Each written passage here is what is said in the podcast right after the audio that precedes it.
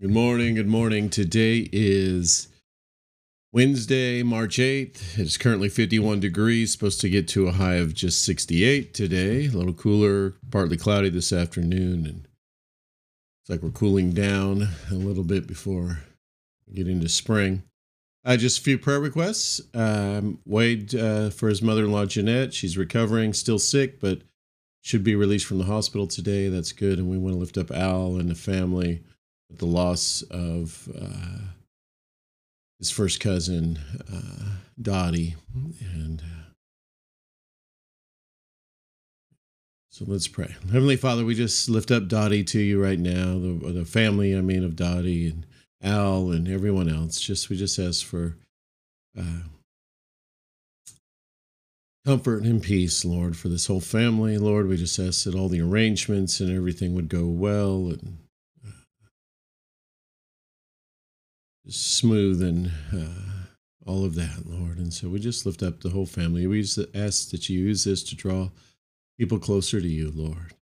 And then uh, also, Lord, for uh, Jeanette, Wade's mother in law, we thank you for your healing hand, Lord, and thank you that she's doing better. We just ask that you continue to heal her uh, as you bring her home, Lord, and uh, just uh, uh, remove this, get her through this infection and the of COVID and the uh, fluid in her lungs, Lord, we just ask for uh, just total healing in her life, Lord. Use this, Lord, to draw Wade and uh, his family uh, closer to you, back to you, Lord. We miss seeing them, Lord. Just, uh, uh, just use that to inspire them, Lord, to come back and to serve you, to worship you corporately, Lord, together with us.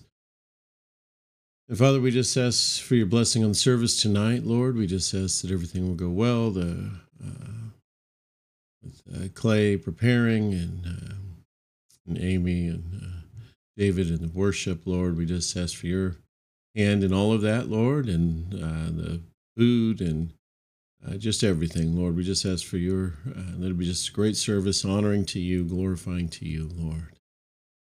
And uh, be with us now as we get into your word, into this lesson, Lord. Uh, open our eyes, our hearts to you. Again, we ask for uh, forgiveness. We ask that your will would be accomplished, Lord. We ask that you would lead us not into temptation. Lord, we ask that you would provide for our daily needs, as you always do. So, Lord, we just lift up this time uh, right now. In Jesus' name we pray. Amen. Okay, praying for the fullness of the Spirit, and we have Ephesians chapter 3, titled The Mystery of the Gospel Revealed. For this reason, I, Paul, a prisoner of Jesus Christ, on behalf of you Gentiles, assuming that you have heard of the stewardship of God's grace that was given to me for you, how the mystery was made known to me by revelation, as I have written briefly. When you read this, you can perceive my insight into the mystery of Christ, which was not made known to the sons of men in other generations, as it has now been revealed to this his holy apostles and prophets by the Spirit. Spirit. This mystery is that the Gentiles are fellow heirs, members of the same body, and partakers of the promise in Christ Jesus through the gospel. Of this gospel, I was made a minister according to the gift of God's grace, which was given me by the working of his power. To me, though I am very least of all the saints, this grace was given to preach to the Gentiles the unsearchable riches of Christ and to bring light for everyone what is the plan of the mystery hidden for ages in God who created all things, so that through the church the manifold wisdom of God might be made known to the rulers and authorities in heavenly places. This was according to the eternal purpose that he has that he has realized in Christ Jesus our Lord in whom we have boldness and access with confidence through our faith in him. So i ask you not to lose heart over what I am suffering for you, which is your glory. For this reason, I bow my knees before the Father, from whom every family in heaven and on earth is named, that according to the riches of his glory, he may grant you to be strengthened with power through his Spirit in your inner being, so that Christ may dwell in your hearts through faith, that you, being rooted and grounded in love, may have strength to comprehend with all the saints what is the breadth and the length and the height and the depth, and to know the love of Christ that surpasses knowledge, that you may be filled with all the fullness of God.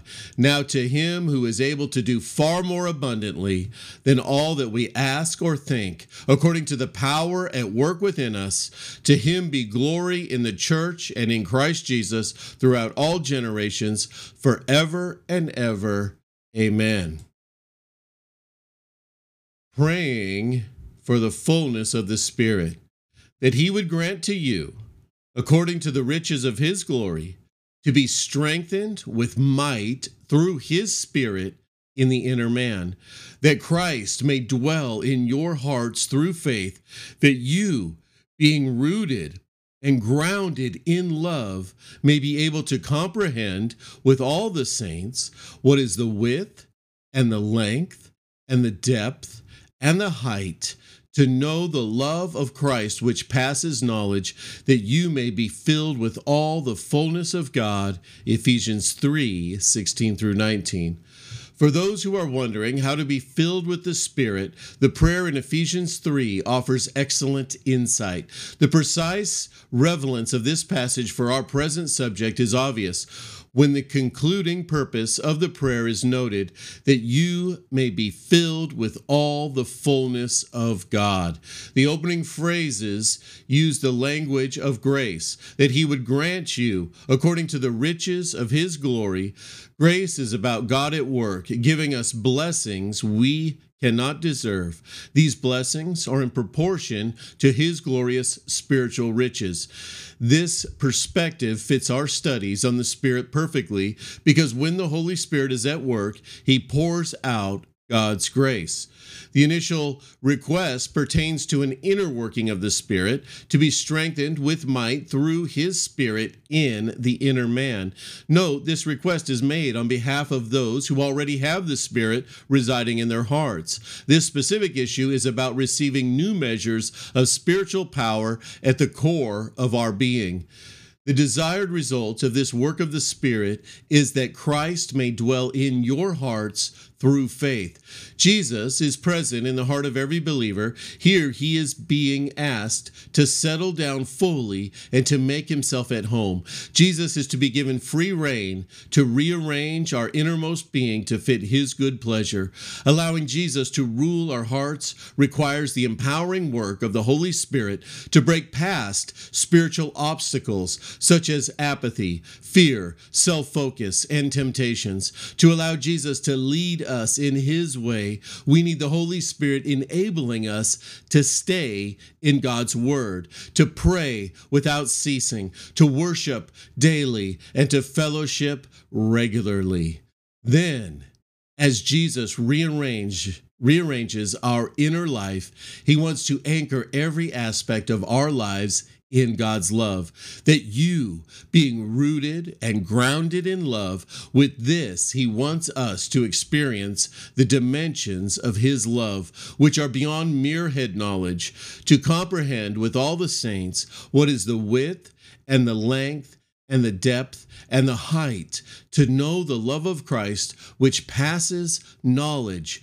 This Holy Spirit process is always leading to more spiritual fullness, that you may be filled with all the fullness of God. Dear Father in heaven, I humbly cry out to you every word of this majestic prayer. I earnestly desire the reality of its every implication, all by your Holy Spirit. Amen. Amen and amen. May the Lord bless you today. Have an amazing day. We'll see you tonight.